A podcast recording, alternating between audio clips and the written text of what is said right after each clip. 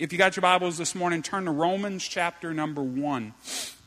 Romans chapter number 1.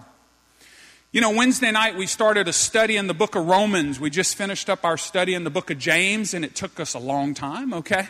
We were joking that uh, I think Commander Seth might have stepped out with the offering, but uh, our Royal Rangers, which is our little boy class that gets together every Wednesday, they got a James merit. And, and uh, Jared, it only took y'all about a month. Well, it took us grown ups about six months to get our James merit, okay? I think it was more Miss Chantel's fault than I because I go a lot quicker than she does, okay? She's giving me that look, okay? I got to watch it because I got to go home with her. Okay, but uh, but we started a new uh, a new a new book of the Bible. We're starting the book of Romans, and I love the book of Romans because it's got a lot of truth in it. It's got a lot of good. I mean, it's basically rock solid gospel. It's an amazing book, and we started that study with our adults on Wednesdays. And and if um, if you have a chance to come join us on a Wednesday night, you need to. Now, this Wednesday night, we're not going to be doing adult Bible study because we are doing what? Trunk or treat. Very good. We're doing trunk or treat, okay? And we, we're excited about that. Going to be a great opportunity to love on our community, love on our family and friends. So come on out on Wednesday night. But uh, after that Wednesday night, we're going to get back to our regular schedule where we have youth group, we have missionettes, we have rangers, and of course we have adult Bible study. So Romans chapter number one, there's a little portion of scripture that jumped out at me as I was studying for Wednesday night, and, and it's going to serve as our text for our message this morning. In verses 14 through 17 of Romans chapter number 1, Paul makes three I am statements that summed up his life, that summed up his life purpose, his life mission, and it served as an introduction to the letter uh, of, to the church at Rome. But I believe that these three statements can also present a challenge to you and I as we walk with Christ, as we choose to grow in Christ. By the way, you notice I said choose to grow in Christ. It's a choice. Amen? You know, we naturally grow older. How many have figured that one out? We all get older, okay? Our, our hairstyles change, okay? Our, our, our hair turns gray. Our, our, uh, our pants don't fit like they used to, okay? Nick, those days we used to flex in the mirror, now we just avoid mirrors, okay? And, um, you know, I, I I have a son, Hayden, who, who does not like shirts, okay? And if I look like that, I wouldn't like shirts either, okay? I mean, as soon as the ball game's over, he's taking his shirt off, and there's a bunch of little girls giggling right now, okay? But, okay? But, but, but if I look like that, I, I might try to preach without a shirt on. I know that would be offensive, but, but, but again, you know, but things change. My goodness, things change. How many know things change, okay? Well, here's the deal, guys. You have to choose to grow in Christ. You just naturally get older. You keep having birthdays, Jamie, and you'll keep getting older, okay? All right? But you have to choose to grow in Christ. You have to choose to discipline yourself and do things God's way. You have to make that choice. So if you've made that choice, I think today can help you out a whole, whole lot. If you've yet to make that choice, today can help you out as well because these three I am statements are challenging to the core of who we are. So let's pray and then let's read it. Lord, we love you. We praise you. We ask you today, Lord God, to open up our hearts to receive from you. I pray today that you'd help me to communicate this message in a way that would be a blessing and an encouragement to this great church tonight. And I just ask that you'd touch us and you'd challenge us and you would help us to choose to grow in you. Touch us today. In Jesus' name I pray. And everybody would say, Amen. Amen. Romans chapter number one. This is Paul's uh, letter to the church at Rome. It was a real strong church. There, uh, Paul was uh, wanting to try to get to Rome. He eventually did, but this is prior to him getting to Rome. So he's writing a letter and he's uh, introducing himself. And this is how he chooses to introduce himself in verses 14 through 17. Paul says, I am a debtor, both to the Greeks and to the barbarians, both to the wise and to the unwise. So, as much as in me, I am ready to preach the gospel to you that are at Rome also. Verse 16 For I am not ashamed of the gospel of Christ, for it is the power of God unto salvation to everyone that believeth, to the Jew first and also to the Greek. For therein is the righteousness of God revealed from faith to faith, as it is written, The just shall live by faith. Three I am statements that Paul made. Number one, I am a debtor. Number two, I am ready. And number three, I am not ashamed. I am a debtor. I am ready. I am not ashamed. Three things that Paul chose to introduce himself to the church at Rome, and I believe three challenges to you and I today. So let's get started. Number one, Paul stated, I am a debtor. I am a debtor. The word debtor means to owe, to be obligated, to be bound by duty. Guys, we're all debtors. We understand debt, okay? How many still owe the bank for your house? Okay? How many still owe the bank for a car or two or a boat or some toy? Okay? It happens. We understand that. That means you are obligated to pay them, okay? If you don't come pay them, they come get their stuff. Okay? That's not a fun day, okay? We're debtors. We understand what it means to owe somebody, to be bound by duty. Paul's indebtedness was twofold. Number one, it was to God. Paul recognized that he was indebted to God. You see, 1 Timothy 1.15, Paul calls himself the chief of sinners. Paul realized that he owed God a whole lot. He realized that his life was a wreck before he met the Lord.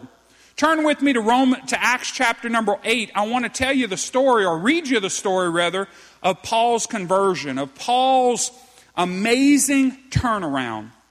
You know, I wish time permitted for us to tell of some of the amazing turnarounds of people seated, seated in this room today. There are some amazing life change stories. There are some amazing stories of God's grace, God's mercy, and God's power. Norma, your story is amazing, sweetie. So good to see you this morning. Glad you're feeling good. Dawn, your story is amazing. Even Miss Chantel, who grew up in church, has a pretty amazing story. You know, the same God that saves you is the same God that can keep you. The same God that brings people like Fabian Gill out of an amazing, uh, who has a great testimony, is the same God whose grace has kept Miss Chantel close to the Lord all of her life. You know, I remember one time I went on a missions trip with some kids and, and we were, we were, we were writing up our testimonies, okay? And man, I had some bad kids in my youth group, Brother Ronnie, so they had some good testimonies. And there's this one sweet little girl, Jill. Do you remember this, Sean? Jill played the piano. Jill sung in church. Sister Garland, she was an amazing little girl. And she's, she's, she's kind of stumped. And I went to her and I said, Jill, what's the matter? And she said, I don't have a testimony. I said, Whoa, baby, wait a second. Well, I, I, read what God did in this girl's life and what God did in this boy's life and, and what God did in your life, Pastor Mo, and I don't have a story like that.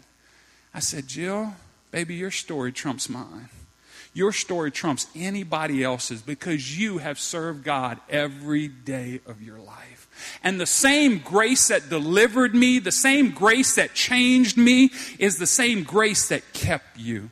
Why am I telling that story? Because some of you in here, you think, I don't have much, much of a testimony. I need to go do all kind of stupid stuff. No, you do not. okay? No, you do not. Just yesterday, we were having a conversation with our boys about not doing stupid stuff. Jared, you ever have those conversations with the kids? Don't do nothing stupid. Miss Chantel's favorite saying is don't embarrass Jesus and don't embarrass the Senecas. Okay? And I don't think they did. Okay? I haven't heard any stories yet. Okay? But here's the deal, guys. We all have a testimony. Paul's testimony is an amazing story. So let's look at it in Acts chapter number 8.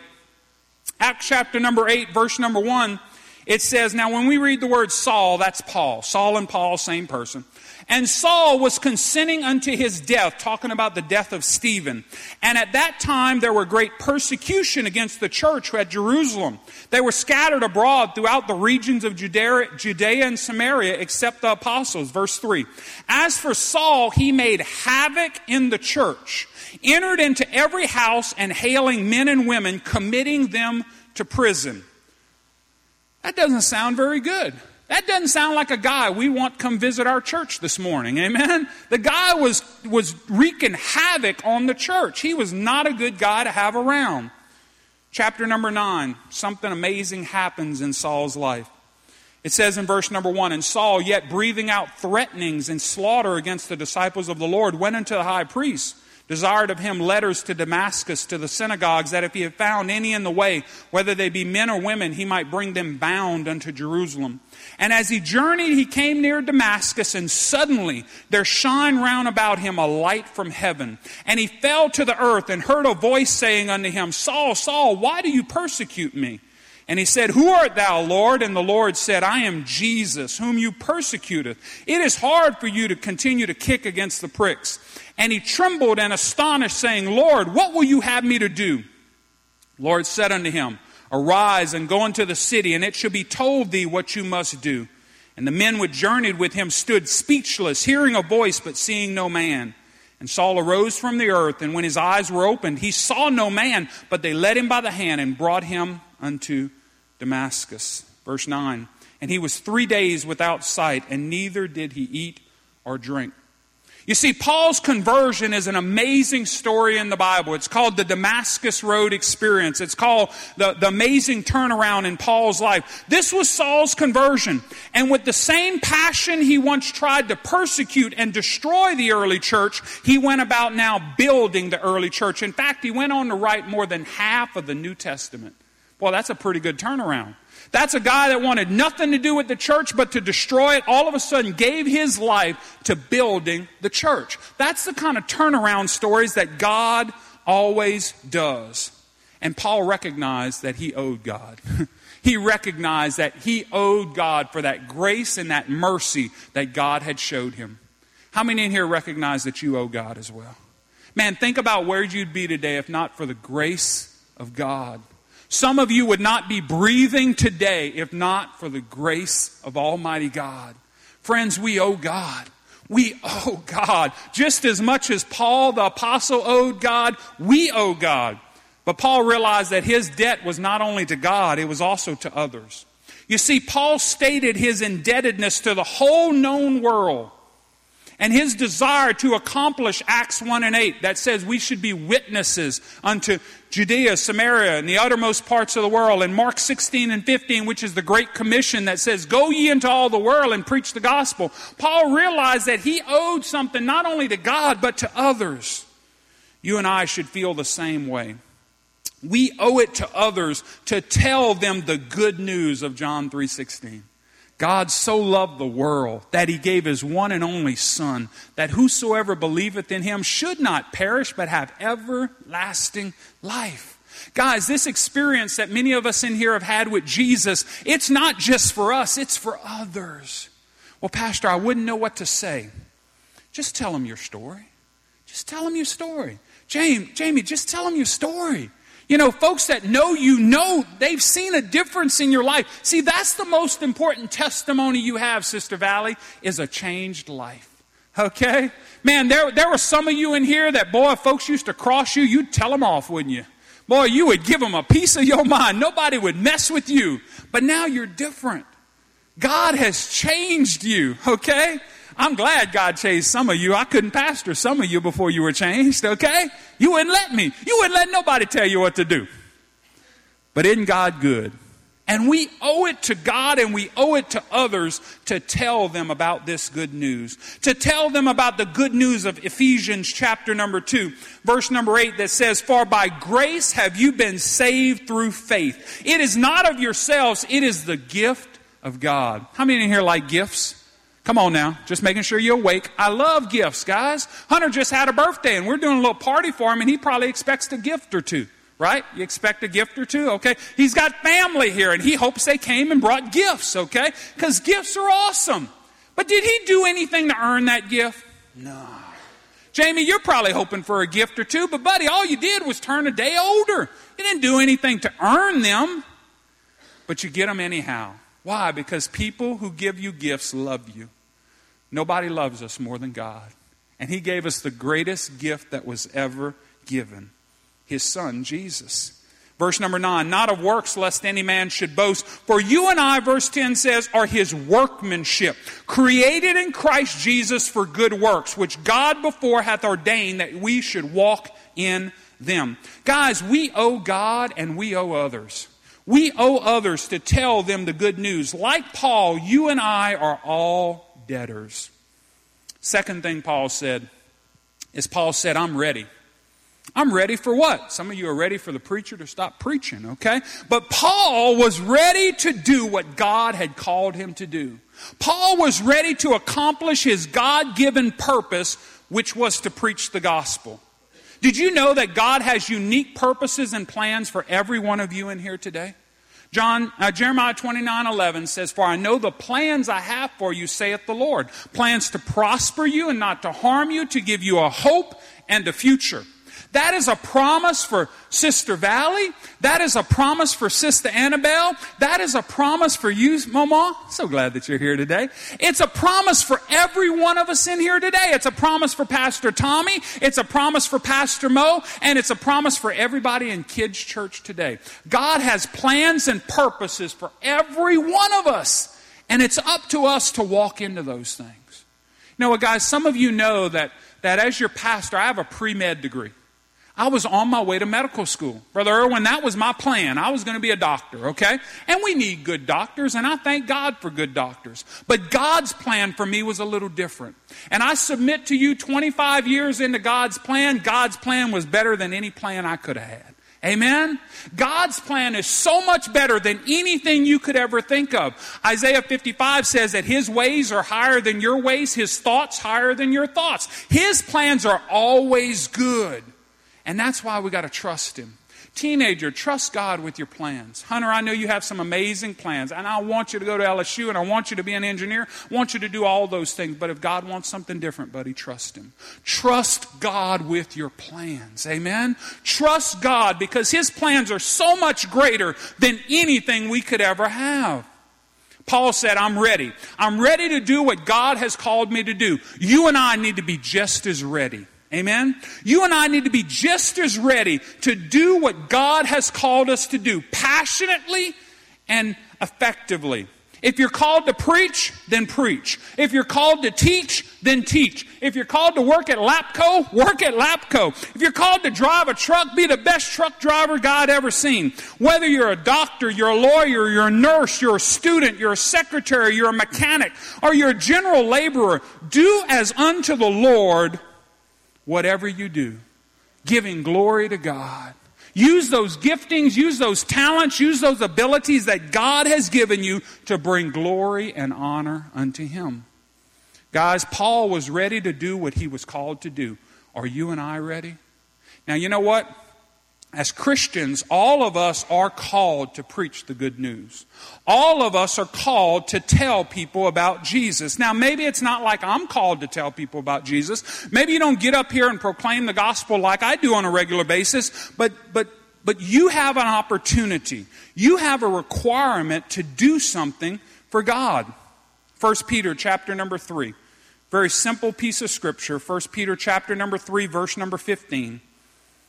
Peter writes this but sanctify the Lord God in your hearts. Basically, make sure He's number one. Make sure you're doing things God's way. And be ready, there's that word ready again, and be ready always to what?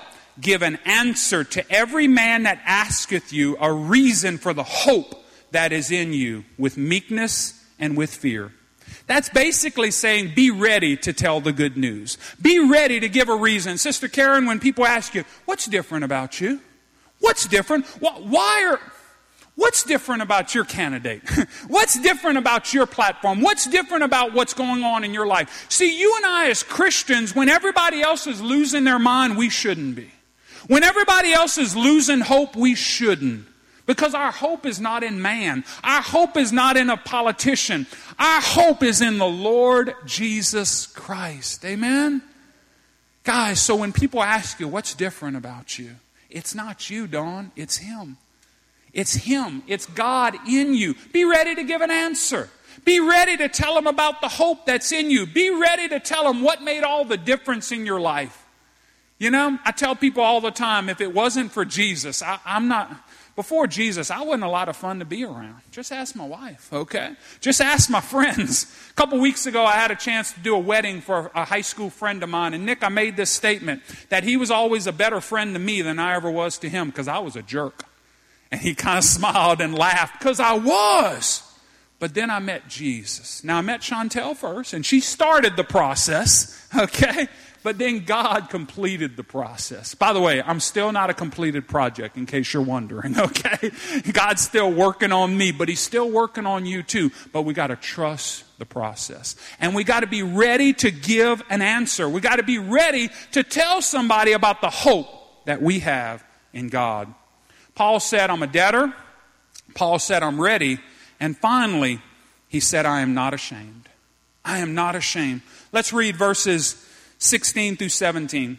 Paul says, For I am not ashamed of the gospel of Christ. For it is the power of God unto salvation to everyone that believes, to the Jew first and also to the Greek. For therein is the righteousness of God revealed from faith to faith, as it is written, the just shall live by faith. You see, Paul was not ashamed but honestly, Paul had every reason to be ashamed. Consider these things. The days in which Paul lived in those, na- uh, in those times were known for moral debauchery. Rome was a moral sewer under the Emperor Nero. It was absolutely crazy. You think the times we live in are vile? The times Paul lived in were even worse. Paul was a Jew, secondly, a male. Um, a race thought by many to be subhuman, worthy only of abuse and enslavement. Paul didn't have that going for him. When he was writing to Rome, when he was writing to Romans, being a Jew was not a good thing. Thirdly, the gospel itself was almost unbelievable. Consider this a male Jew said to be the Savior of the world, said to be the Son of God, came to this earth, died as a ransom for sin for all mankind, and rose from the dead. That's what Paul is saying. That is what Paul is trying to communicate in those days. Well, he had reason to kind of be ashamed, didn't he?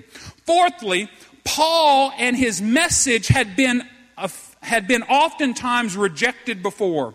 Did you realize that Paul was arrested in Philippi? He was run out of town in Thessalonica. He, he had his life threatened in Berea. He was laughed at in Athens. But after all this, he still stated, I am not ashamed. Guys, we got to make up our mind no matter what we're going through, no matter what the times may be, no matter what everybody else is doing, we make up our mind that we're not ashamed. That we're going to do things God's way. You know, guys, just last night, we got together in the Seneca bedroom and we had a little talk with our boys, okay? Because, you know, it's homecoming and we're encouraging them to make good decisions. And for the most part, I think they did. And, and, and we had a couple rules and, and, and we even had a curfew, okay? We had a curfew and, and, and my wife made a very profound statement. She said, I will not apologize for being different. I will not apologize for not condoning some of the behavior that other people seem to condone. Why does she say that? Because we're different. Guys, you and I as Christians are supposed to be different. We're not supposed to act like the world. We're not supposed to talk like the world. We're supposed to be different. Now, look, guys, are you going to be perfect? No, you're not going to be perfect, but you better be different. Okay? And when you mess up, own it. When you mess up, own it and ask God to forgive you and then go ask that person to forgive you. Try to do things differently. You know what, guys? I'm often apologizing, okay? Why? Because I mess up. Okay? I often go back and apologize to people for things I've said or things I've done. That's just a practice of humility that all of us as Christians should have. You need to try to make things right with God and make things right with others. But we're supposed to be different and not be ashamed of that fact. You don't have to be ashamed either. Like Paul, you don't have to be ashamed because in 2 Timothy chapter number 1, he gives us some, some words of encouragement. 2 Timothy chapter number 1. He says, he gives us some encouragement, some great encouragement. You know, the Bible is so good, so full of encouragement. It's so good for all of us. 2 Timothy chapter number 1, let's read in verse number 7.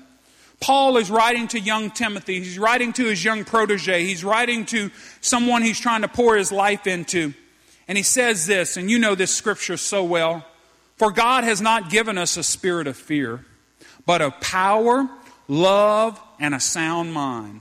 Be not therefore ashamed of the testimony of the Lord, not of, nor of me as a prisoner, but be thou a partaker of the afflictions of the gospel according to the power of God, who has saved us and called us with a holy calling, not according to our works, but according to his own purpose and grace, which was given us in Christ Jesus before the world began. You see, God didn't give you a spirit of fear. God gave you a purpose and God gave you power. Now it's up to you to use it.